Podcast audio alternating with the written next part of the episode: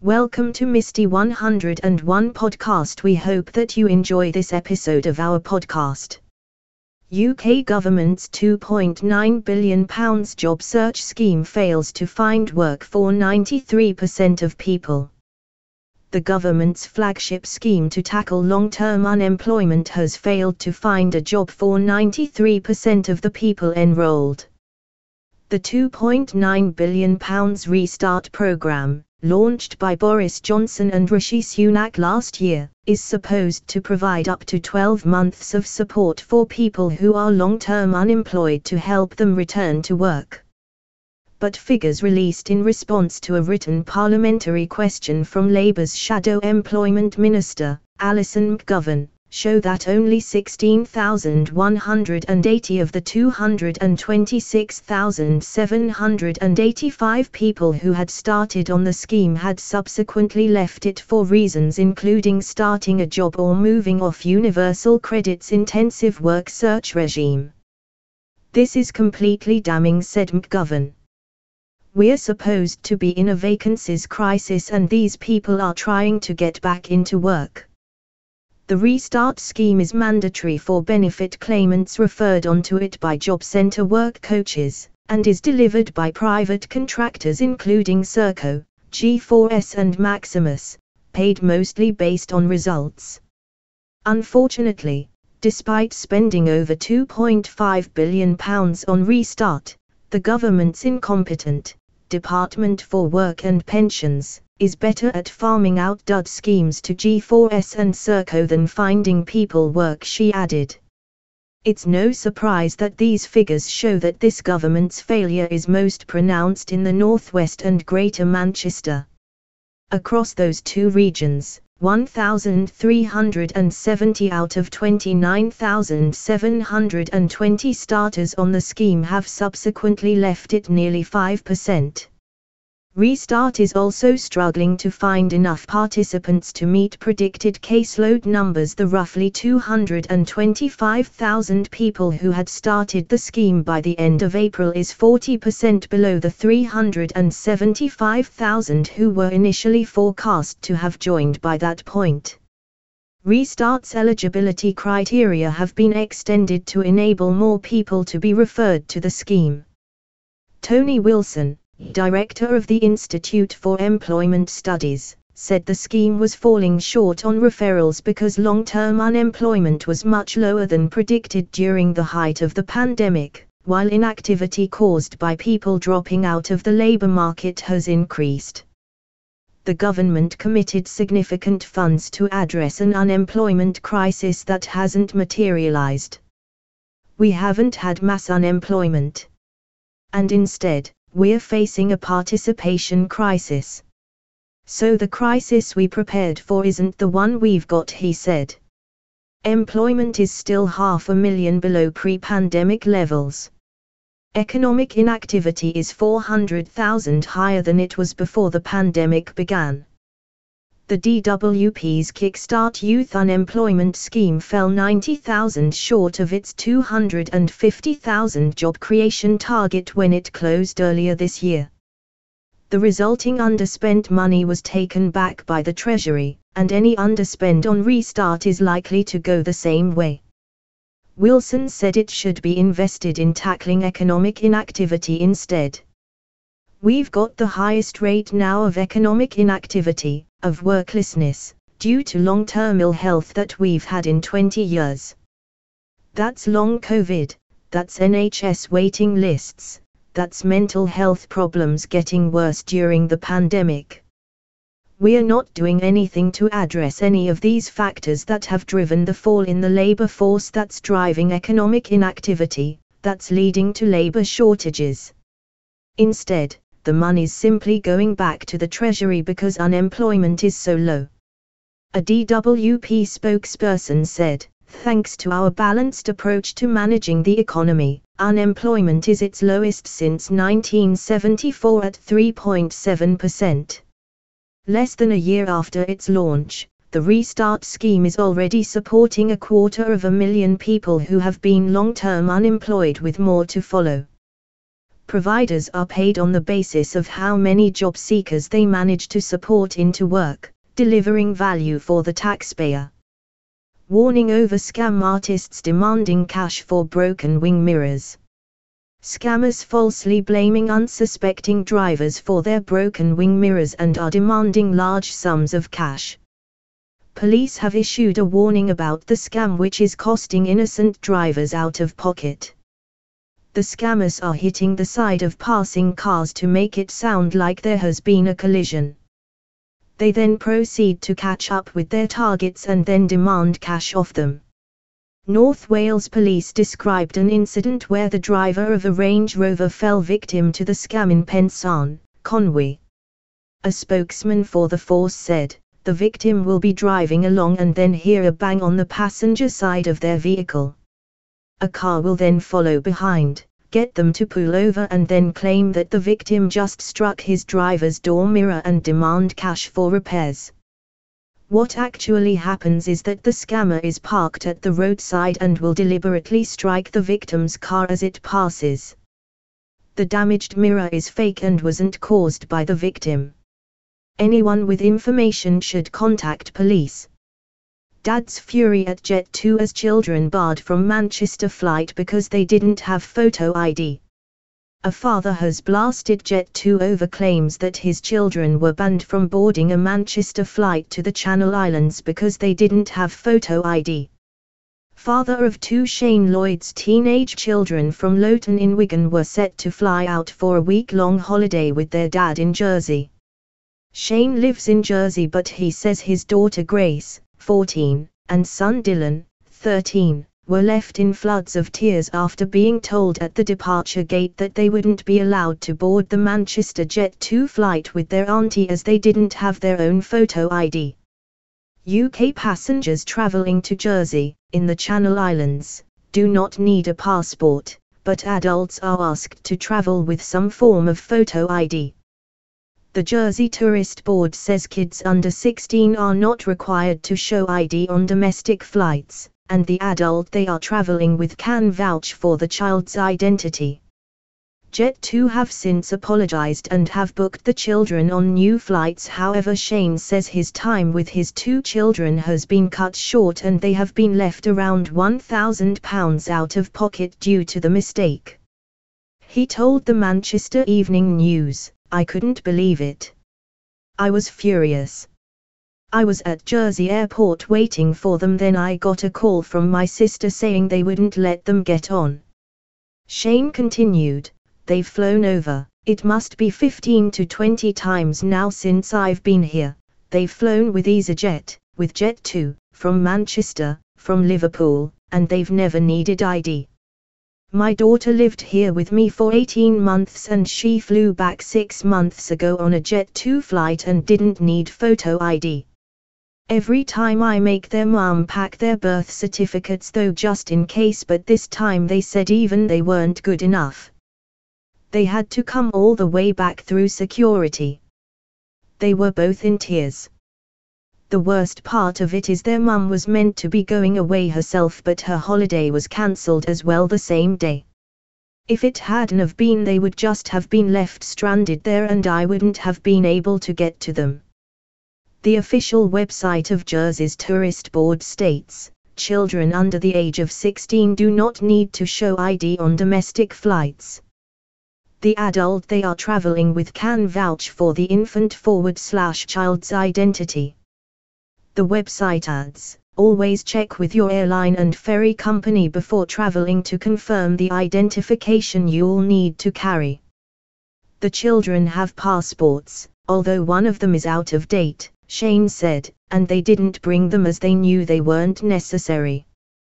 They did however have their birth certificates with them just in case but were still denied boarding. Dylan and Grace, who had already passed through airport security when they were stopped, were traveling with Shane's sister, their auntie Leah, who did have photo ID on her. Shane said they have flown over a dozen times to Jersey on different airlines and have never been asked for photo ID. And he said their plans have been thrown into turmoil on what is a momentous family occasion. His girlfriend is pregnant and he was flying his children over so that they could be part of a gender reveal party where they would find out if they were getting a new brother or sister. The father of two booked a week at a campsite on the island for them but cancelled it when they weren't able to travel, with Shane losing out on hundreds of pounds, and he's now struggling to rebook any accommodation for the family due to the Queen's Platinum Jubilee celebrations. Estonian government collapses amid fears of Russian security threat. Estonia's government has collapsed amid fears Moscow is attempting to destabilize the country, which is hosting a key NATO deployment of British troops. Kaja Kallas, the Prime Minister, accused her coalition partners of actively working against Estonia's core values in the face of the Russian security threat her Liberal Reform Party was in an uneasy alliance with the Centre Party, which only cut its long-standing ties with Vladimir Putin's United Russia Party after the invasion of Ukraine. The security situation in Europe does not give me any opportunity as Prime Minister to continue cooperation with the Centre Party Ms. Kallas said before a backdrop of the flags of the EU, Estonia and NATO. The crisis, which was triggered after Centre voted against the government on an education bill, comes before a June NATO summit in Madrid on strengthening NATO's eastern flank. The UK doubled troop numbers in Estonia to about 1,650 after the invasion of Ukraine and leads a multinational NATO battle group there there are suspicions that Russia was attempting to use parties such as Centre to try and soften Estonia's response to the Ukraine war. Many Estonians, including myself, fear that political players sharing the Kremlin's interests are attempting to take over the Estonian government Rein Raud, the Estonian author, said. Ms. Kallas has urged tough EU sanctions against Moscow and, under her leadership, Estonia has sent more military support per capita to Ukraine than any other country. At her request, the President of Estonia sacked all seven Centre Party ministers from her 15-member cabinet, including Foreign Minister Eva-Maria Ultimets, as the coalition crumbled to leave behind a minority government. Reform plans to hold coalition talks with the right-wing Isamaa Conservatives and the Social Democrats. If those talks fail, former Prime Minister Jüri Ratas, Centre's leader, can try and form his own coalition government to replace Ms. Kallas. That could be with the hard right EKRE, which is a former coalition partner of Centre, and also voted against the education bill. Russia threatens to strike the West if it's hit with US rockets. Russia could strike targets in the West if the country is hit with US rockets, the former prime minister has said. Dmitry Medvedev, now Russian Security Council deputy chairman, sent the warning after America agreed to provide Ukraine with advanced rocket systems that can strike with precision at long-range Russian targets. Medvedev told Al Jazeera, if, God forbid, these weapons are used against Russian territory then our armed forces will have no other choice but to strike decision-making centers. Of course, it needs to be understood that the final decision-making centers in this case, unfortunately, are not located on the territory of Kyiv. US President Joe Biden on Tuesday told reporters that we're not going to send to Ukraine rocket systems that strike into Russia, a decision Medvedev called rational. Biden did not rule out providing any specific weapons but instead appeared to be placing conditions on how they could be used.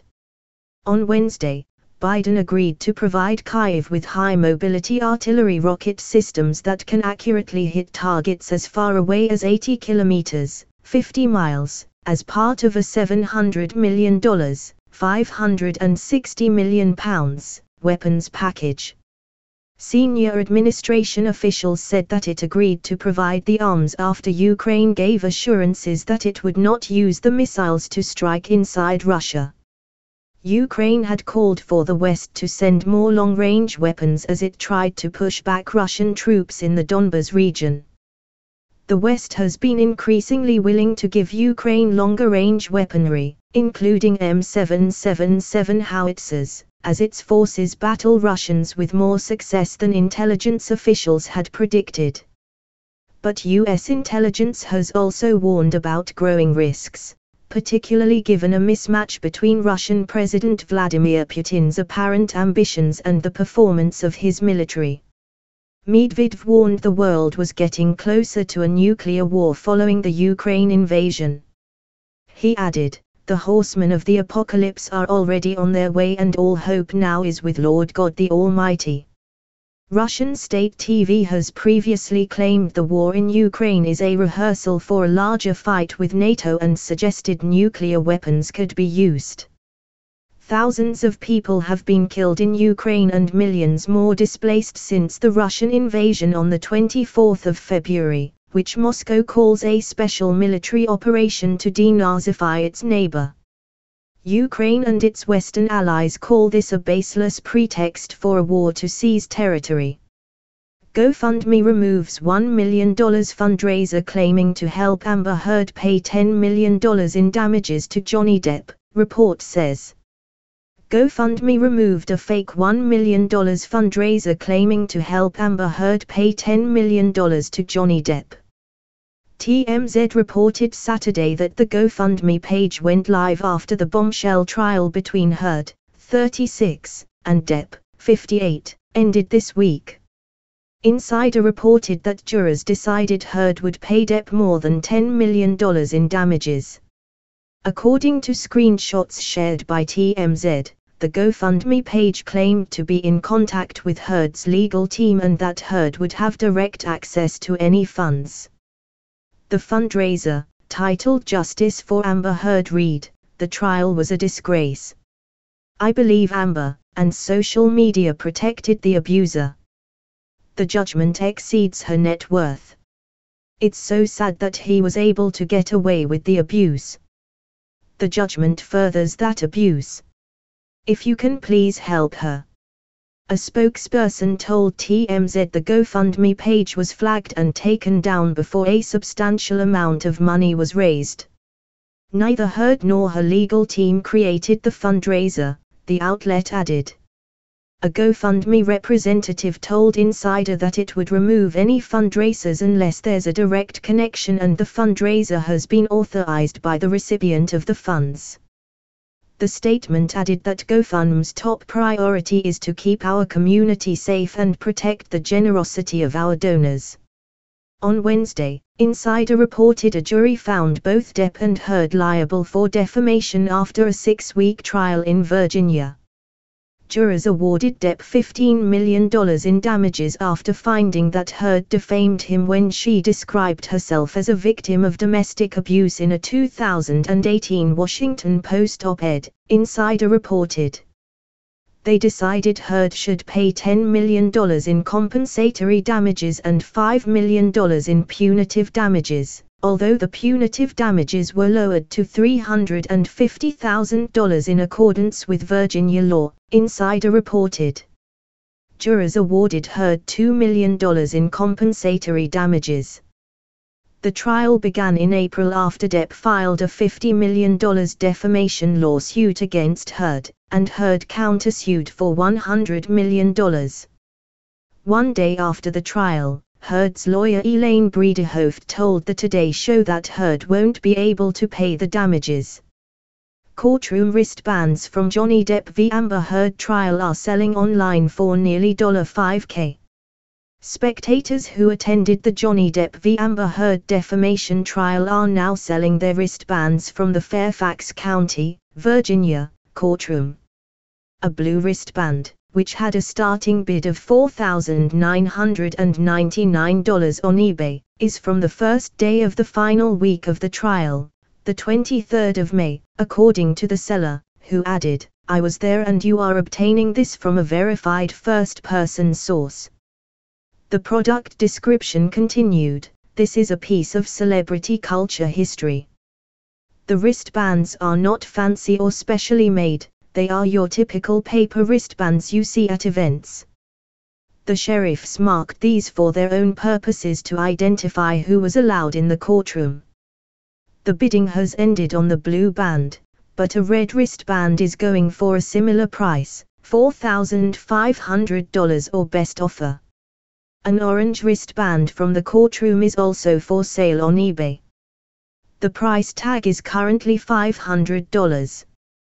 The seller said the item is priceless, adding, The trial is a part of pop culture history. On Wednesday, the jury awarded Depp $15 million in damages. Due to Virginia limits on punitive damages, the judge reduced the total to $10.35 million, determining that Heard defamed him in her December 2018 op-ed for the Washington Post. Heard, 36, was awarded $2 million in damages after Depp was found to have defamed her on one of three claims. Fans from around the country and globe flocked to the controversial six-week trial, waiting in long lines for a chance to get inside the courtroom and cheering from the outside. During her testimony, Heard even addressed being bombarded with vitriol online and while entering the courthouse. I am harassed, humiliated, threatened every single day. Even just walking into this courtroom, sitting here in front of the world, having the worst parts of my life, things that I've lived through, used to humiliate me. People want to kill me, and they tell me so every day, she said on the witness stand last week. Joanne Garcia of Fairfax was inside the courtroom when the verdict was read earlier this week. She said the result of the trial means a fresh start for Depp, 58. My heart was just frozen, she told people. But when the word came out that he won, I was just so glad. I want him to be happy, to forget all of this. He can even take off the tattoos, start fresh and not think about anything in his past. Depp, himself, said in a statement after the trial that he felt like he was given his life back and the best is yet to come and a new chapter has finally begun. In a statement after the verdict, Heard said she was disappointed with what this verdict means for other women, calling it a setback.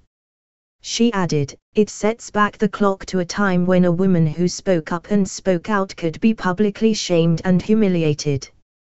It sets back the idea that violence against women is to be taken seriously. Heard said she was heartbroken that the mountain of evidence still was not enough to stand up to the disproportionate power, influence and sway of my ex-husband. The actress said Depp's legal team succeeded in getting the jury to overlook the key issue of freedom of speech and ignore evidence that was so conclusive that we won in the UK what attorneys say about Amber Heard's options to appeal Johnny Depp verdict. After Johnny Depp largely prevailed in his defamation lawsuit against Amber Heard, her attorney Elaine Bredehoeft announced her client absolutely intends to appeal. The jury of five men and two women announced on Wednesday, the 1st of June, it had found that Ms. Heard defamed Mr. Depp on three statements. Jurors also found that Ms. Heard was defamed by one of three statements in her countersuit. The Independent spoke with three attorneys about Ms. Heard's possible grounds for an appeal, or even a new trial. Lisa Bloom of the Bloom firm, whose clients have included Janice Dickinson, Mischa Barton, and several victims of Jeffrey Epstein, Jesse Weber, a host and attorney at the Law and Crime Network, who covered the trial from the courthouse in Fairfax, Virginia, and Mitra Ahouraian, an entertainment attorney in Beverly Hills who represents actors, directors, producers, and musicians. Ms. Bloom saw several appealable issues in the Depp v. Heard verdict, beginning with the wording of the 2018 Washington Post op-ed from which Mr. Depp's defamation claims stemmed. Because of the First Amendment, the precise words of a given statement are closely scrutinized, she said. Here, Amber Heard said only that she was a public figure representing domestic violence. In my view, this means that if even she was a domestic violence victim even once, the statement is true, and the case is over. She did not have to win that she was a victim of multiple incidents, or even significant incidents. Just domestic violence of some kind. Ms. Bloom highlighted the fact that MS Heard never even named Mr. Depp in the op-ed, which means the appellate court may say the comment was not specific enough to overcome her First Amendment rights. One of the three statements in Mr. Depp's lawsuit is the op-ed's headline, which is another potential issue in MS Bloom's view. MS Heard was found to have defamed him based on a headline that she did not write, but merely retweeted she said. This verdict, if upheld, would cause major First Amendment problems for the millions of tweeps who RT articles all day long. Are they to be held liable for defamation if the article is inaccurate? Damages Ms. Bloom also saw possible problems in the ways in which jurors awarded damages. After they first announced they had a verdict, they were sent back as it appeared they had omitted to award some or all of the necessary damages. They returned shortly afterwards having awarded Mr. Depp $15 million and MS Heard $2 million. Judge Penney Azcarate adjusted the damages awarded to Mr. Depp to conform to a state cap. He has actually been awarded $10.35 m. The timing of how the damages were awarded, to Ms. Bloom, seems very slapdash, and is an issue she would raise on appeal. Possible evidentiary issues. Mr. Weber pointed to statements made by Ms. Bredehoeft in interviews after the trial in seeking to outline possible strategies for Ms. Heard's legal team. The arguments on appeal are focused on what Heard believes are incorrect legal rulings by the judge. That is why making objections and motions during the course of the trial is so important to preserve these issues for appeal he said. Based on Elaine Bredehoeft's comments after the verdict, it seems they will be focusing on evidence that was suppressed at trial, such as medical records, and perhaps arguing prejudicial evidence from Mr. Depp was allowed to be introduced. It also seems, Ms. Heard's team, took issue with the fact that the UK ruling, where a judge found multiple instances of abuse by Mr. Depp, could not be presented to the jury. Mr. Depp sued the Sun's publishing company in 2018 over a headline which had called him a wife beater. A judge ruled against him in the UK case in 2020. Ms. Heard's attorneys could also argue there were problems with the jury instructions forward slash jury form Mr. Weber added. Ms. Ahouraian underlined the fact that an appellate judge does not retry the facts or question the jury's verdict.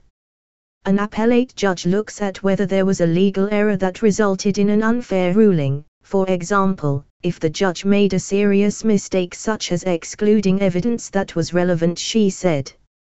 MS Heard's lawyers contend that relevant evidence that could have affected the outcome of the case was excluded. Some of this evidence made it into the UK trial against The Sun, which, Mr. Depp, lost, and didn't make it into this trial, which makes her point understandable, but the laws there are of course different. An inconsistent verdict. In an interview with BBC Newsnight, Ms. Bloom described the verdict in Depp v. Heard as inconsistent, because of the way in which jurors found that both Mr. Depp and Ms. Heard were defamed. Jurors found that Mr. Depp was defamed in Ms. Heard's op-ed in which she describes herself as a public figure representing domestic abuse, but also determined that Ms. Heard was defamed in a statement by Adam Waldman, a former lawyer for Mr. Depp, calling some of Ms. Heard's claims a hoax. How can it be that Amber Heard was defamed when Johnny Depp's lawyer said that her allegations were a hoax, and yet Johnny Depp was also defamed when she said she was representative of domestic violence? Ms. Bloom asked on the program. I think that's inconsistent, and you can't have an inconsistent verdict. Mr. Weber expressed doubt as to whether this could prove to be solid grounds for an appeal, because usually appeals are not about the jury's decision per se. He also pointed to the specific statement which jurors found defamed MS Heard. It was a statement in which Mr. Waldman said, quite simply this was an ambush, a hoax. They set Mr. Depp up by calling the cops, but the first attempt didn't do the trick. The officers came to the penthouses, thoroughly searched and interviewed, and left after seeing no damage to face or property. So Amber and her friends spilled a little wine and roughed the place up, got their stories straight under the direction of a lawyer and publicist, and then placed a second call to 911. To Mr. Weber, the verdict isn't necessarily inconsistent. The jurors basically said we don't believe, Ms. Heard, was telling the truth about her experience with Johnny Depp, namely being an abuse survivor, but we also believe that, Mr. Depp's lawyer, who was acting as his agent, went too far and falsely stated that, Ms. Heard, and her friends staged the scene of an alleged attack he said. They could believe Heard was not actually hit in the face with a cell phone as she claimed in May 2016 but also not think her friends helped to create a hoax cover-up attack. The jury. Jurors weren't sequestered during the seven weeks of the trial. They were instructed not to read up on the case nor do any outside research, but the length of the proceedings, coupled with the fact that it aired on television and was overwhelmingly discussed online, has raised questions over whether jurors could feasibly have remained isolated from any content related to the trial.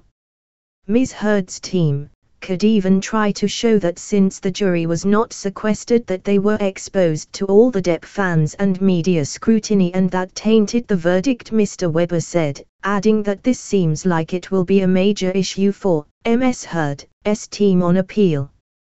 On one hand, Sure you can ask how they could not have been exposed and tainted by the coverage, the crowds, social media Mr. Weber said.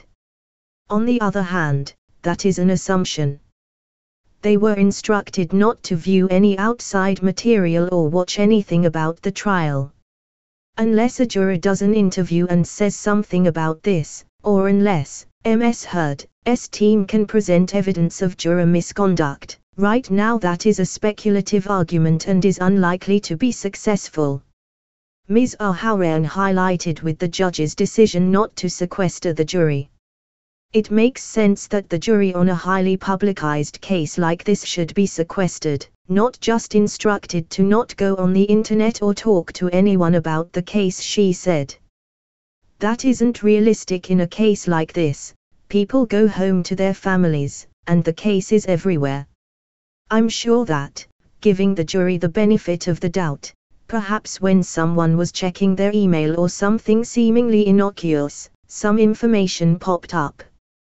While Ms. Ahouraian acknowledged this possibility, and the fact that it could have heavily swayed the outcome and made the trial unfair, she is not certain it would constitute a legal mistake since I don't know if anyone could have predicted the level of attention on social media and the vitriol people have directed at MS Heard. However, if a juror actually did look online, and actually did hear or see something despite the judge's order, then that could be grounds for a mistrial, she added. Ms. Bloom suggested that potential issues with the jury could lead to an appeal or even to a new trial, but acknowledged similar difficulties. She would have to prove that interference, which would be challenging, she said. Perhaps a juror will talk about this in a press interview. I will be watching for that. Stay tuned. We hope that you have enjoyed our podcast. We thank you for your support. We hope to see you again next time.